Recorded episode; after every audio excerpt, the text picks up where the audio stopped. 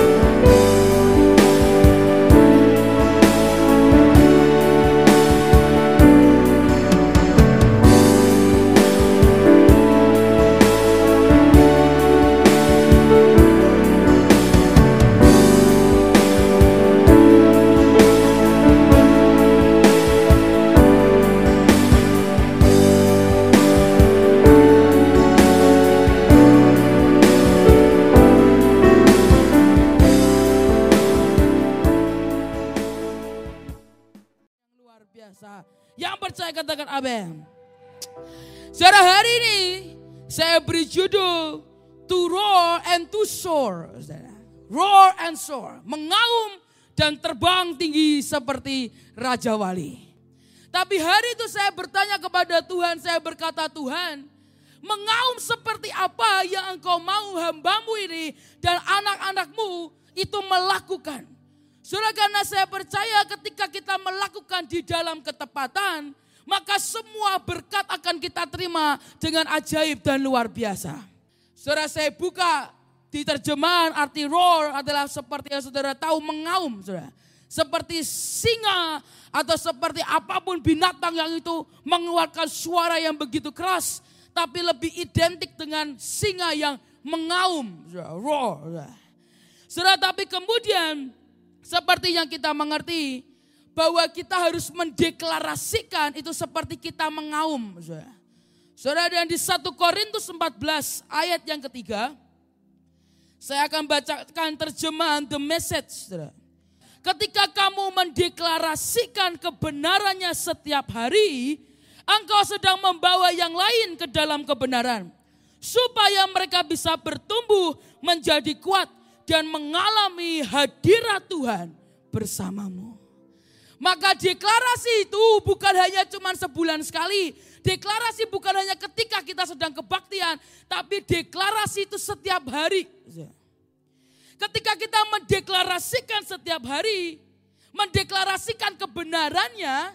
Maka firman Tuhan berkata, kita juga sedang membawa saudara-saudara kita, orang-orang di sekitar kita masuk dalam kebenaran firman Tuhan. Saudara maka seperti ada beberapa orang pernah berkata, Singa itu katanya paling sering mengaum, ya, paling sering mengaum pagi sebelum matahari muncul dan malam hari. So, ketika saya dengar itu, saya mengerti itulah kenapa kita pentingnya berdoa di pagi hari. Saudara, saudara yang jarang-jarang saat teduh, mungkin sudah waktunya untuk kembali saat teduh. Saudara mengaum di pagi hari, saudara menarik berkat setiap pagi. Dan setiap malam saudara menarik berkat lagi. Dan saya percaya masa hidup saudara tidak berubah dengan ajaib dan luar biasa. Saudara bahkan auman singa itu dikatakan radiusnya bisa sampai 8 km. Saudara deklarasi itu bukan cuma dalam nama Yesus. Amin, amin, amin, amin. Sudah dengan kuat dan ajaib. Amin. Dalam nama Yesus berkat Tuhan datang. Mantap. Karena auman singa bukan dia mengaum itu kucing. Meow. Singa dan kucing itu katanya keluarganya sama.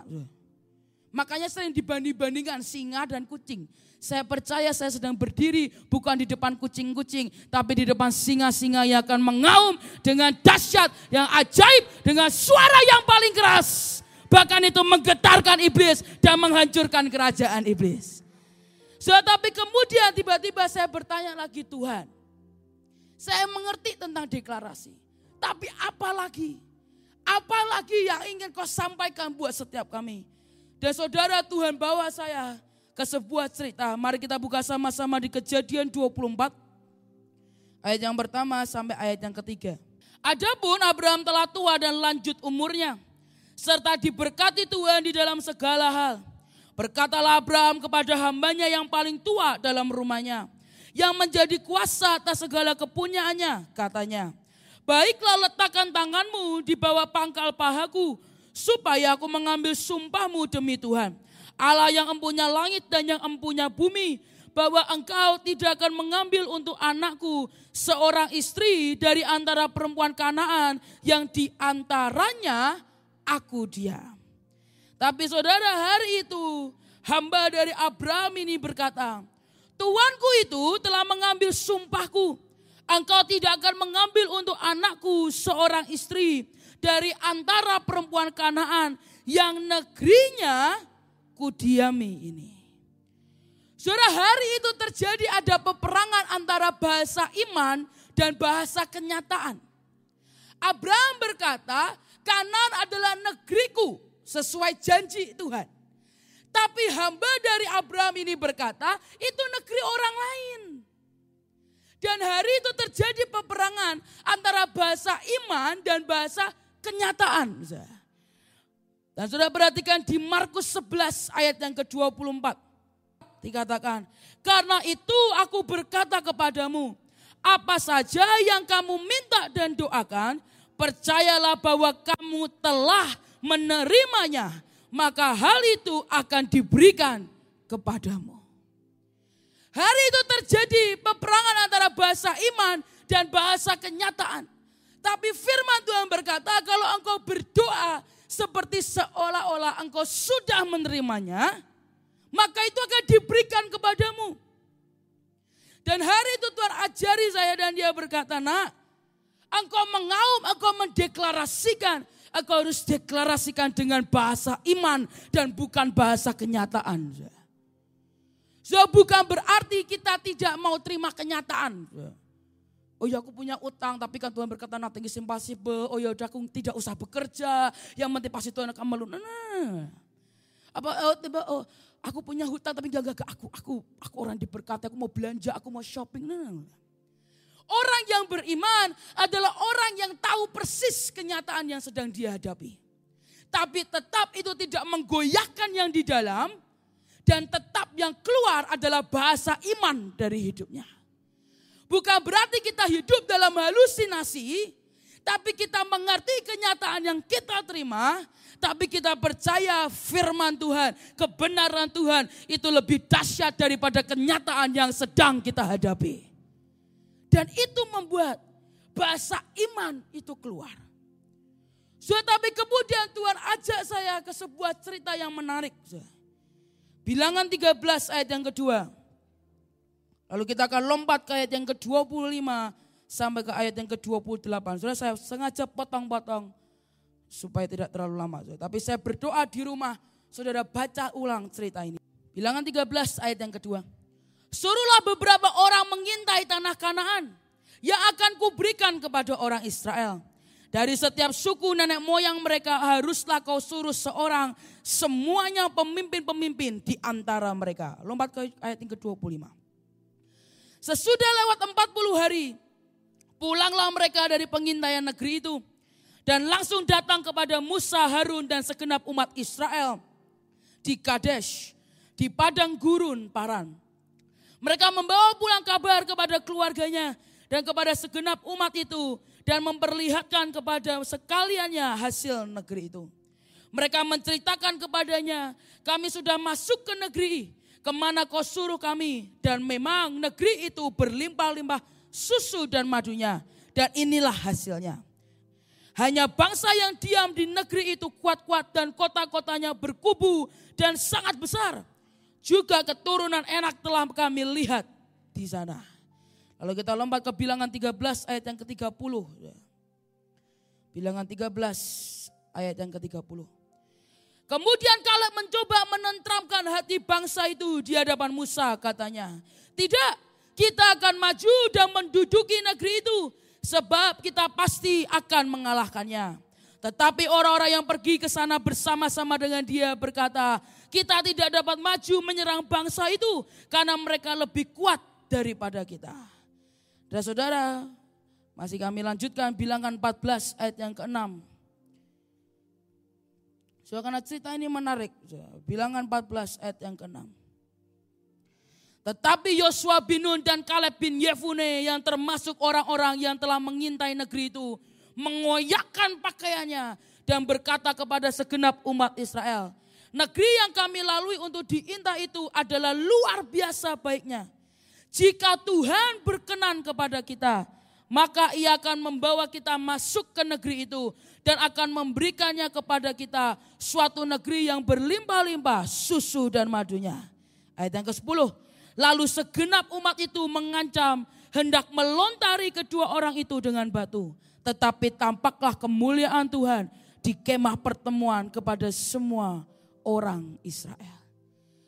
Saudara ini adalah cerita tentang 12 pengintai yang dikirim oleh Musa untuk mengintai negeri Kanaan yang Tuhan janjikan.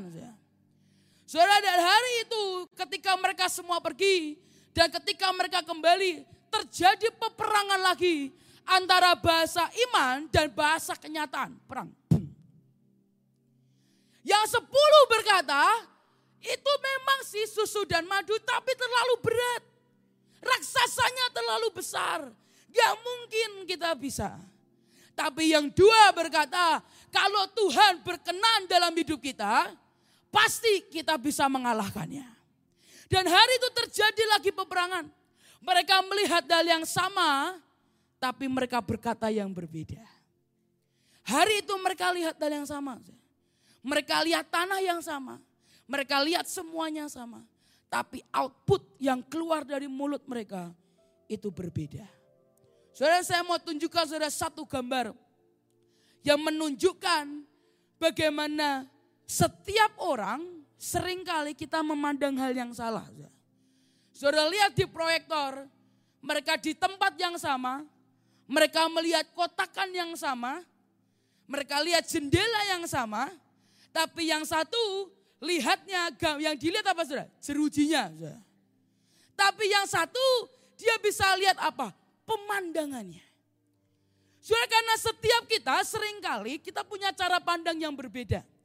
Saudara hari ini saudara datang di tempat yang sama, saudara datang SRK. Saudara dengarkan khotbah saya, tapi yang saudara tangkap bisa berbeda. Ada yang satu salah fokus dengan batik baru saya. Saudara bisa beli di Harvest Store di depan. Bagus saudara, dingin kainnya. Ada yang satu mungkin fokus ke botol minum saya. Tumben amat saya sebut botol. Ini air anget di dalamnya. Saudara. Atau yang satu, saudara fokusnya mungkin kalau ada keponakan saya, ada jet Rafael. Saudara bisa lihat dengan hal yang berbeda-beda. Padahal saudara ada di tempat yang sama. Dan hari itu itulah yang terjadi Sepuluh orang ini melihat hal yang sama dengan orang yang dua, tapi yang mereka katakan begitu berbeda. Yang dua, seperti tadi digambar orang itu, orang itu bisa melihat beyond dari keterbatasannya mereka. Orang yang saudara lihat di proyektor yang menggambar pemandangan di luar sana, adalah dia bisa melihat beyond dari keterbatasan yang dia punya. Dan dua orang ini, dia melihat juga sesuatu yang beyond dari keterbatasan mereka. Dan itu yang membuat mereka punya bahasa iman. Kalau saudara lihat di gambar yang tadi, begitu jelas, oke okay, jelas yang dilihat adalah pemandangan di luar sana. Tapi yang dua ini, Kaleb dan Yosua apa yang mereka lihat? Dan yang saudara tahu apa yang mereka lihat? Yang mereka lihat adalah Tuhan yang no limit dalam hidup mereka. Yang mereka lihat adalah Tuhan yang lebih besar dari semua roh yang ada di luar sana. Yang mereka lihat Tuhan yang lebih besar dari semua Goliat yang ada. Karena firman Tuhan berkata, Kaleb berkata, kalau Tuhan, bukan dengan kekuatannya. Dia berkata, kalau Tuhan berkenan. Artinya Kaleb lihat siapa? Tuhan. Yang sepuluh lihatnya apa? Kemampuan kita. Gak mungkin dong bisa lawan sebegitu hebatnya. Tapi Kaleb dan Yosua mereka lihat Tuhannya karena mereka berkata, jika Tuhan berkenan, maka tanah itu akan diberikan kepada kita dan Tuhanlah yang akan memberi kemenangan dalam hidup setiap kita. Sudah menurut saya lucu adalah kemarin kita ada di tahun Ayin, tahun mata. Dan pertanyaannya apa yang sudah saudara lihat selama di tahun Ayin? Apakah ya saudara lihat cuma masalah, masalah dan masalah? Atau saudara justru melihat Tuhan yang lebih besar daripada masalah yang kita punya? Karena ketika yang kita lihat adalah Tuhan, bahasa iman itu yang akan muncul dari hidup setiap kita. Mazmur 16 ayat yang ke-8 sampai ayat yang ke-9. Aku senantiasa memandang kepada Tuhan. Karena ia berdiri di sebelah kananku. Dan saudara perhatikan dan inilah reaksi, inilah hasil dari ketika kita memandang kepada Tuhan. Aku tidak goyah. Sebab itu hatiku bersuka cita dan jiwaku bersorak-sorak. Bahkan tubuhku akan diam dengan tentram. Hari itu yang dia lihat saudara adalah Tuhan. Yang Kaleb lihat, yang Yosua lihat adalah Tuhan. Dan seperti yang di firman Tuhan ini katakan ketika kita memandang kepada Tuhan. Ada kucing lewat. Ajaib. Mungkin kucingnya mau diberkati Tuhan. Bertobatlah kucing dalam nama Yesus. So ini kucing, kita singa. Itu kucing, nah ini kucing. Menurut saya kenapa Tuhan izinkan kucing lewat supaya kita mengerti kita bukan kucing tapi singa-singa dari Yehuda. Ya. Sudah biarkan dia. Jadi sekali lagi firman Tuhan berkata kalau kita senantiasa memandang kepada Tuhan, kita tidak akan goyah. Ketika kita senantiasa memandang kepada Tuhan, bahasa iman itu yang akan keluar dari hidup kita. Karena inilah yang akan terjadi. Ketika meskipun kenyataan masalah begitu berat, kita akan berkata kita punya Tuhan yang lebih ajaib, yang lebih luar biasa, yang lebih dahsyat dari semua masalah yang kita hadapi. Dan ketika saudara bisa lihat itu, fokus hanya ke dia. Bahasa iman itu yang akan keluar dari hidup setiap kita. Bahkan firman Tuhan berkata, tubuhku akan diam dengan tentram. Saudara tahu ini biasanya kebiasaan para bapak-bapak. Kalau bapak-bapak lagi duduk, kakinya goyang. Berapa banyak yang sudah sering lihat? Bapak-bapak kalau duduk goyang atau lagi petai sudah sambil goyang-goyang. Menurut psikologi, saya nggak tahu ya. Menurut orang psikologi, orang yang kakinya goyang-goyang itu sebenarnya dalamnya lagi resah. Tidak tentram. Jadi kakinya itu goyang-goyang. Sama. Saya itu kalau lagi deg-degan mau khotbah, kakinya goyang terus dari awal sampai akhir. Tapi begitu makan berhenti. Tenang, kok tentram. Sudah selesai khotbahnya. Sudah inilah ketika saya lihat ini tubuhku akan diam dengan tentram. Artinya saudara kaki saudara tidak akan goyang-goyang. Deg-degan ini gimana ya. Aduh gimana ya. Atau mungkin tangan saudara akan terus getar. Tubuh kita akan diam dengan tentram. Saudara, bukankah damai sejahtera itu lebih penting daripada semuanya? Saudara kita mau punya uang banyak pun tidak ada damai, gak enak. Buat yang anak-anak muda punya pacar, punya jodoh tapi hati tidak tentram, gak enak. Damai itu segalanya. Dan ini yang saya selalu katakan setiap hari dalam hidup saya. Saya berkata Tuhan, mau ada masalah apa pun, saya selalu berdoa, saya berkata Tuhan, Jangan biarkan damai yang ada di dalamku ini dirusak oleh orang-orang di sekitar. Karena damai yang saya punya bukan dari manusia, tapi damai yang saya punya dari Tuhan. Saudara saya sungguh mengerti ketika kita senantiasa memandang kepada Tuhan. Kita deklarasi dengan iman. Sudah karena banyak orang cat saya dan berkata, Ca, aku tuh coba pakai caramu. Kamu berkata kamu pergi ke Iran deklarasi pagi, siang, malam. Doa makan deklarasi, mandi deklarasi, semua deklarasi. Tapi kok aku gak datang berkatnya ya? Dan hari itu saya tanya lah, terus kamu tuh doanya gimana sih? Ya saya berkata ya Tuhan, kalau memang mungkin, mungkin Tuhan mau berkati saya. Kok Tuhan kok mungkin mau? Ya pasti mau saudara. Sudah karena firman Tuhan berkata kita adalah orang-orang yang diberkati Tuhan dengan luar biasa dan ajaib. Maka berdoalah seperti engkau sudah menerima berkat itu. Jangan lagi oh mungkin ah. Engkau punya hutang, kau berkata Tuhan dalam nama Yesus aku percaya hutangku lunas. Engkau punya masalah apa pun kau berkata dalam nama Yesus. Tuhan yang akan jadi pembela dalam hidupku. Saya perkatakan dengan iman. Mari kita lanjutkan saja. Dan inilah yang terjadi pada Kaleb dan kepada orang-orang sekitarnya. Bilangan 14 ayat yang ke-22 sampai ayat yang ke-24. Semua orang yang telah melihat kemuliaanku dan tanda-tanda mujizat yang kuperbuat di Mesir dan di padang gurun, namun telah sepuluh kali mencobai aku dan tidak mau mendengarkan suaraku. Pastilah tidak akan melihat negeri yang kujanjikan dengan bersumpah kepada nenek moyang mereka semua yang menista aku ini tidak akan melihatnya. Tetapi hambaku Kaleb, karena lain jiwa yang ada padanya, dan ia mengikut aku dengan sepenuhnya, akan kubawa masuk ke negeri yang telah dimasukinya itu, dan keturunannya akan memilikinya. Kalau dalam terjemahan lain dikatakan Kaleb itu punya different spirit. Tapi juga dikatakan different attitude. Karena hari itu Kaleb memandang kepada Tuhan. Dan ketika orang yang punya iman, spiritnya pasti berbeda. Dan hari itu sesuai yang dikatakan di Markus, itu terjadi dalam hidup Kaleb. Ketika dia mengerti, dia punya bisa memandang dan dia punya bahasa iman.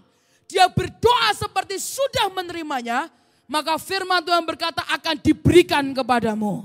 Dan hari itu Kaleb menikmatinya. Kaleb berkata kita akan masuk karena kita punya Tuhan yang ajaib. Dan hari itu Kaleb masuk. Kaleb dan Yosua masuk ke tanah yang dijanjikan Tuhan itu. So dan pertanyaan saya ini, bisakah kita punya iman? Bisakah bahasa iman itu muncul dari mulut setiap kita?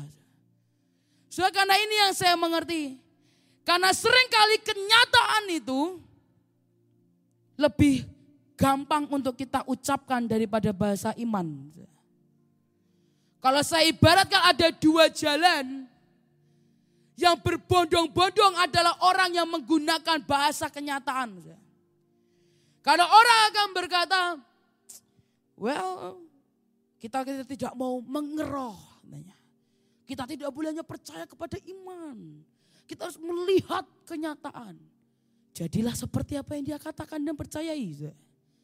Tapi ketika kita memilih jalan yang berbeda, kita berkata Tuhan apa pun yang terjadi bahasa iman yang akan keluar dari mulutku. Maka seperti firman Tuhan dikatakan itu akan diberikan kepadamu. Saudara hari-hari ini Tuhan sedang ajari saya tentang deklarasi. Saudara saya mengerti sering kali dengan semua pelayanan yang Tuhan sediakan. Saudara saya mengerti biayanya itu tidak murah. Kemarin saya pergi ke satu sekolah dan ada satu kepala sekolah datangi saya dengan peluk saya dari belakang.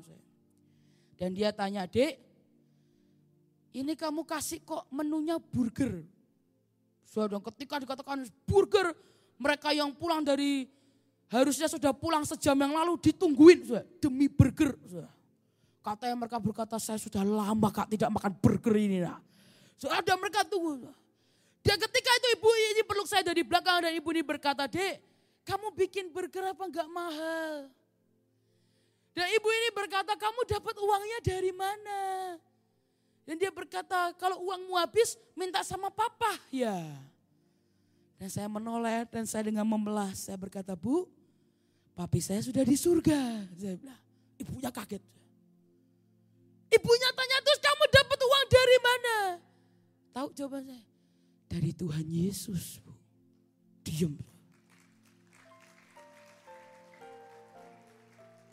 Sudah saya tahu ibu ini bukan satu agama dengan saya, saya tahu. Dia ambil mundur satu ke belakang, dia cuma lihatin saya, dia diam, nggak ngomong apa-apa. Dan ketika dia pergi, hari itu saya tahu ada nama Tuhan yang dipermuliakan. So, dan hari itu sekali lagi, itu menjadi perenungan dalam hidup saya.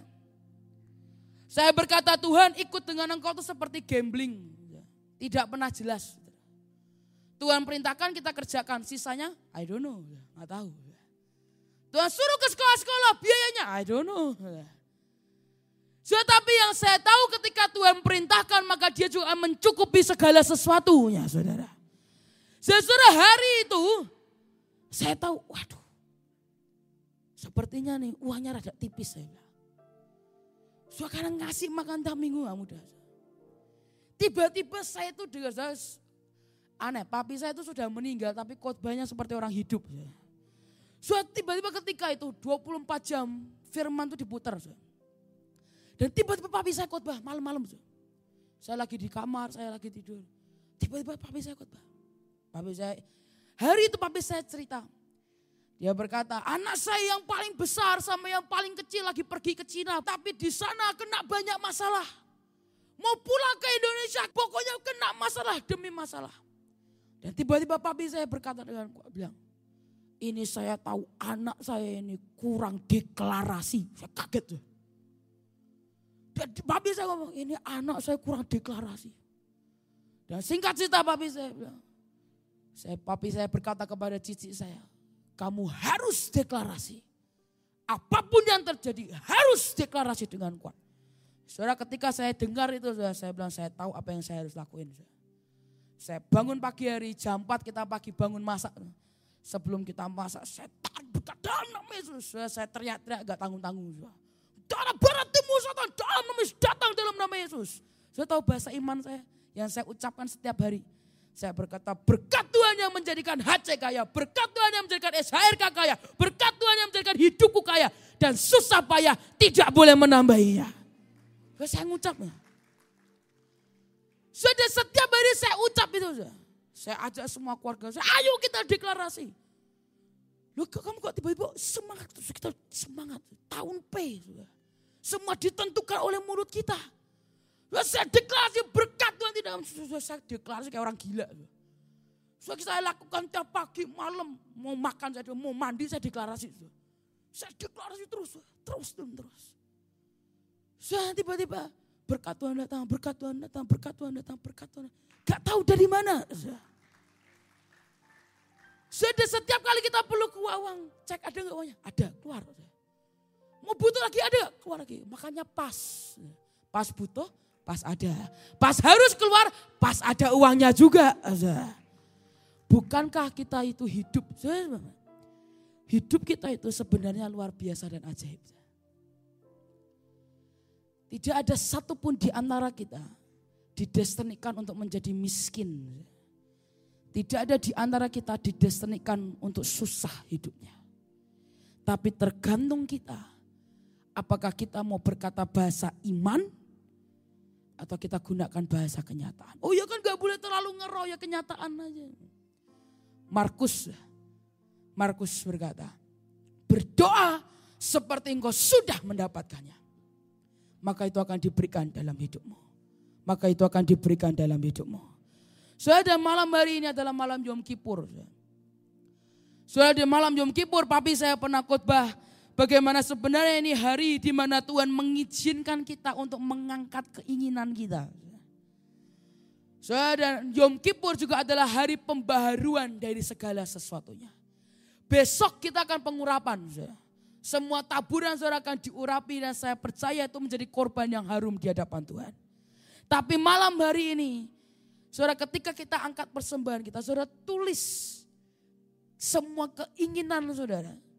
Tulis semua hal yang saudara mau diperbaharui oleh Tuhan. Kita mau angkat di hadapan Tuhan. Dan kita mau angkat di hadapan Tuhan. Dan mari kita percaya malam hari ini saudara. Yom Kippur itu terjadi dalam hidup setiap kita. Mari kita angkat bahasa iman kita. Jangan bahasa kenyataan saudara. Bahasa iman kita angkat di hadapan Tuhan. Dan saya percaya biarkan seperti yang di Markus katakan. Biar semua yang kita angkat itu diberikan kepada kita. Tapi saudara ada satu kalimat yang papi saya tulis.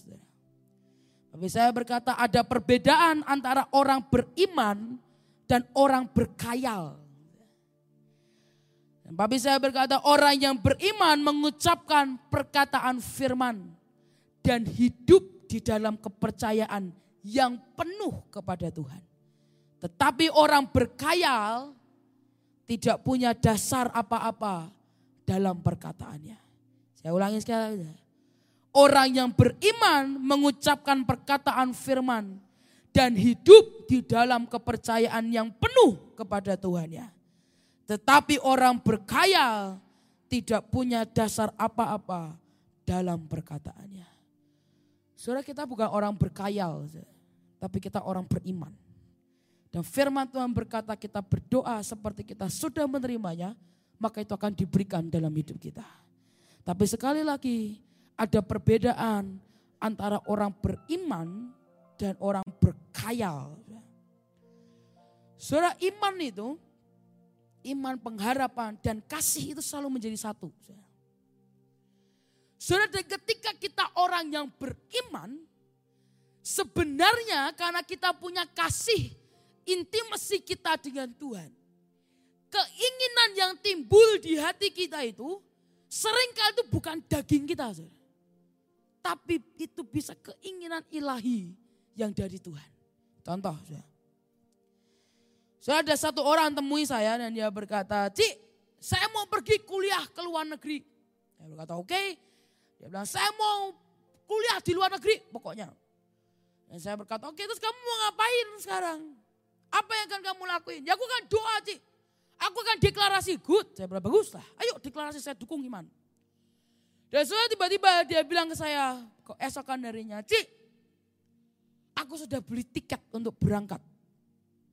Saya tanya, loh, kamu ini beli tiket, sudah punya visa belum? Belum. Loh, kamu ini berangkat, universitas sudah keterima belum? iman. Aku berangkat dengan iman. Saya saya sedih. Saya bilang, saya tidak mencoba mematikan imanmu. Tapi itu sebuah kebodohan. Saya tahu apa yang jadi. Saya tanya, Tuhan sudah ngomong belum? Enggak. Tuhan gak ngomong apa-apa. Pokoknya aku berangkat ke luar negeri. Pakai tiket ini, tanpa visa. Mana mungkin sih, saya bilang. Sudah seperti yang saya duga. Dia dideportasi. Belum nyampe deportasi. Balik. Balik. Dia marah, ini gimana sih kok Tuhan gak penuhi punyaku. Kok Tuhan gak itu pada keinginanku, ini kan imanku. Kok Tuhan gak penuhi. Dia marah-marah, pahit keluar. Der. Dan saya ketemu satu orang lagi. Dia datangi saya dan dia berkata hal yang sama. Ci aku mau pergi ke luar negeri. Aku kepingin sekolah di luar negeri. Dan saya mulai tanya pertanyaan yang sama. Oke, sekarang kamu mau ngapain? Apakah sekolah ketika dia bilang saya mau beli tiket. Saya bilang sudah percuma lah saya bilang. Dan tiba-tiba dia berkata aku mau berdoa Ci. Oke, ayo saya dukung kamu dalam doa. Hanya mulai berkata sekarang apa yang kamu lakuin? Aku mau urus visa. Aku mau coba apply ke beasiswa Aku mau coba Ci. So, dan dia coba, dia coba apply beasiswa, gagal. Gagal pertama. Dia coba lagi, gagal lagi. Dan dia coba lagi, gagal. Dia temui saya, Cik gagal. Mungkin Tuhan tidak mau saya pergi ke luar negeri. Ya, Saudara itu saya berkata, oke ayolah kita berdoa. Saya, saya berdoa. Tiba-tiba Tuhan bilang dalam saya, suruh dia sekali lagi ke universitas ini, coba beasiswa. Saudara saya bilang, eh Coba ke universitas yang itu. Saya nggak tahu ya, tapi coba yang itu. Coba beasiswanya. Dan setelah dan hari itu dia apply, keterima. Urus visa, beres. Berangkat, berangkat. Kuliah dulu lagi, kuliah. Ketika itu saya merenung. Tuhan ini kok ada dua kejadian yang sama-sama mau pergi beriman ke luar negeri. Tapi kok hasilnya berbeda. Hanya berkata, nak engkau harus tahu perbedaan sama orang yang berkhayal. Itu hidup tidak dalam kepercayaan akan firman Tuhan. Jadi kepingin aja. Tapi orang yang punya iman, hidup dalam kepercayaan Tuhan itu. Mau dikasih, tidak dikasih, tidak marah. Itu bedanya. Sudah suatu hari saya beri perumpamaan. Karena Hedi terus tanya ke saya, Cik gimana sih bedain orang berkaya, orang beriman, ceritain dong Cik gimana sih caranya. Dan saya berkata, ya gini loh. Ya saya berkata, hari itu kamu kepingin laptop. Saya, saya tahu dia kepingin laptop. Kamu kepingin laptop Mac Apple misal. Dan hari itu kamu berdoa, kamu bilang ke aku, Ci, aku kepingin Mac, kalau bisa yang Apple, yang ini, yang berapa inch, berapa inch. Dan hari itu saya bilang, oke okay, nanti ya kamu ulang tahun, cobalah ditunggu kalau ada uangnya saya belikan. Saya ini perumpamaan. So, dan hari itu saya lihat ya, saya lihat HPmu itu bukan iPhone. Kamu nggak punya colokan apa pun ke iPhone. IPhone tuh songong. Rada sombong iPhone itu. Dikonekkan laptop lain nggak mau. Maunya sesama iPhone, sesama Apple lah. Ya pinter sih saudara, biar satu perusahaan laku laku semua. Sudah saya lihat HP-mu aja bukan iPhone. Saya kamu kaget ini akan kesusahan. Saudara kalau di laptop biasa pindah-pindah video, pindah-pindah lagu itu gampang. Tapi kalau di Mac, di iPhone, di bagian Apple susah. Karena mereka memang lumayan produk sombong katanya. Jadi hari itu saya lihat dia dan saya berkata ya ini aku kasih kamu, tapi bukan Mac, tapi merek lain. Nah hari itu kalau kamu marah dengan aku, gimana sih kalau aku mau Mac loh, tapi kamu kesusahan nanti. Gak bisa pokoknya aku mau. Itu daging. Tapi ketika reaksi kita ini berkata ya udahlah. Karena kita hidup percaya dengan Tuhan. Tuhan kasih puji Tuhan. Tuhan tidak kasih puji Tuhan. Kalau saya mintanya Apple yang dikasih laptop kayak beginian, berarti memang Tuhan mau saya punya yang begini. Supaya tidak menyusahkan saya. Saya dan berapa banyak sering kali kita menjadi orang-orang yang karena iman kita kecewa dengan Tuhan. Kita berkata Tuhan aku sudah deklarasi. Mungkin kau berkata aku sudah menggunakan bahasa imanku. Bahkan ketika di SRK aku sudah angkat Tuhan di hadapanmu. Tapi kenapa tidak pernah jadi dalam hidupku? Kalau saudara terus marah, artinya saudara bukan orang yang beriman. Karena orang yang beriman adalah hidup dengan penuh kepercayaan oleh Tuhan. Artinya apa? Dikasih ya puji Tuhan, enggak dikasih puji Tuhan. Tapi kok saudara marah, daging. Saudara saya mengerti ilmu hati ini susah. Karena refleks sering kali itu berkebalikan. Kita mintanya A ya Tuhan kasih B. Kita mintanya B Tuhan kasih C. Rasanya gimana sih Tuhan kok aku yang minta tidak pernah terkabul. So, tapi di situlah iman kita diuji. Dan saudara akan tahu apakah saudara orang beriman atau saudara orang berkayal. Karena kalau saudara orang beriman, Saudara dikasih puji Tuhan, tidak dikasih puji Tuhan. Susah nggak sah? Susah, tapi bisa. Saya dan iman itu selalu dikaitkan dengan kasih. Karena tanpa kita punya keintiman dengan Tuhan, tidak akan pernah iman itu muncul di hati kita. Bagaimana mungkin kita percaya orang yang tidak kita cintai? Karena cinta, karena intimasi, karena kasih membuat iman itu muncul dan pengharapan itu muncul dalam hidup setiap kita. Dan saudara malam hari ini mari lakukan dengan iman dan percaya. Nanti kalau gak dikasih gimana? Gak apa-apa. Setiap permohonan doa saudara yang ditolak mungkin atau pending, sebenarnya sudah sedang diarahkan ke yang lebih baik. Karena saudara harus ingat, rancangan Tuhan dalam hidup kita adalah damai sejahtera dan bukan kecelakaan. Jadi kalau Tuhan tolak atau pending doa kita, artinya dia sedang arahkan kita ke sesuatu yang lebih baik, bahkan lebih ajaib, lebih dari apa yang kita bisa bayangkan. Tutup Alkitab saudara saja bangkit berdiri bersama-sama. So kita mau sembah Tuhan sekali lagi. Saudara dan saya ingin saudara tulis dengan iman. Saudara jangan tulis seperti biasanya, tapi tulis dengan bahasa iman. Saudara coba tulis, saudara jangan buru-buru tulis. Saudara kita sembah Tuhan dulu. Kita sembah Tuhan dulu, boleh saja bangkit berdiri sekali lagi bersama-sama. Kita mau sembah Tuhan terlebih dahulu.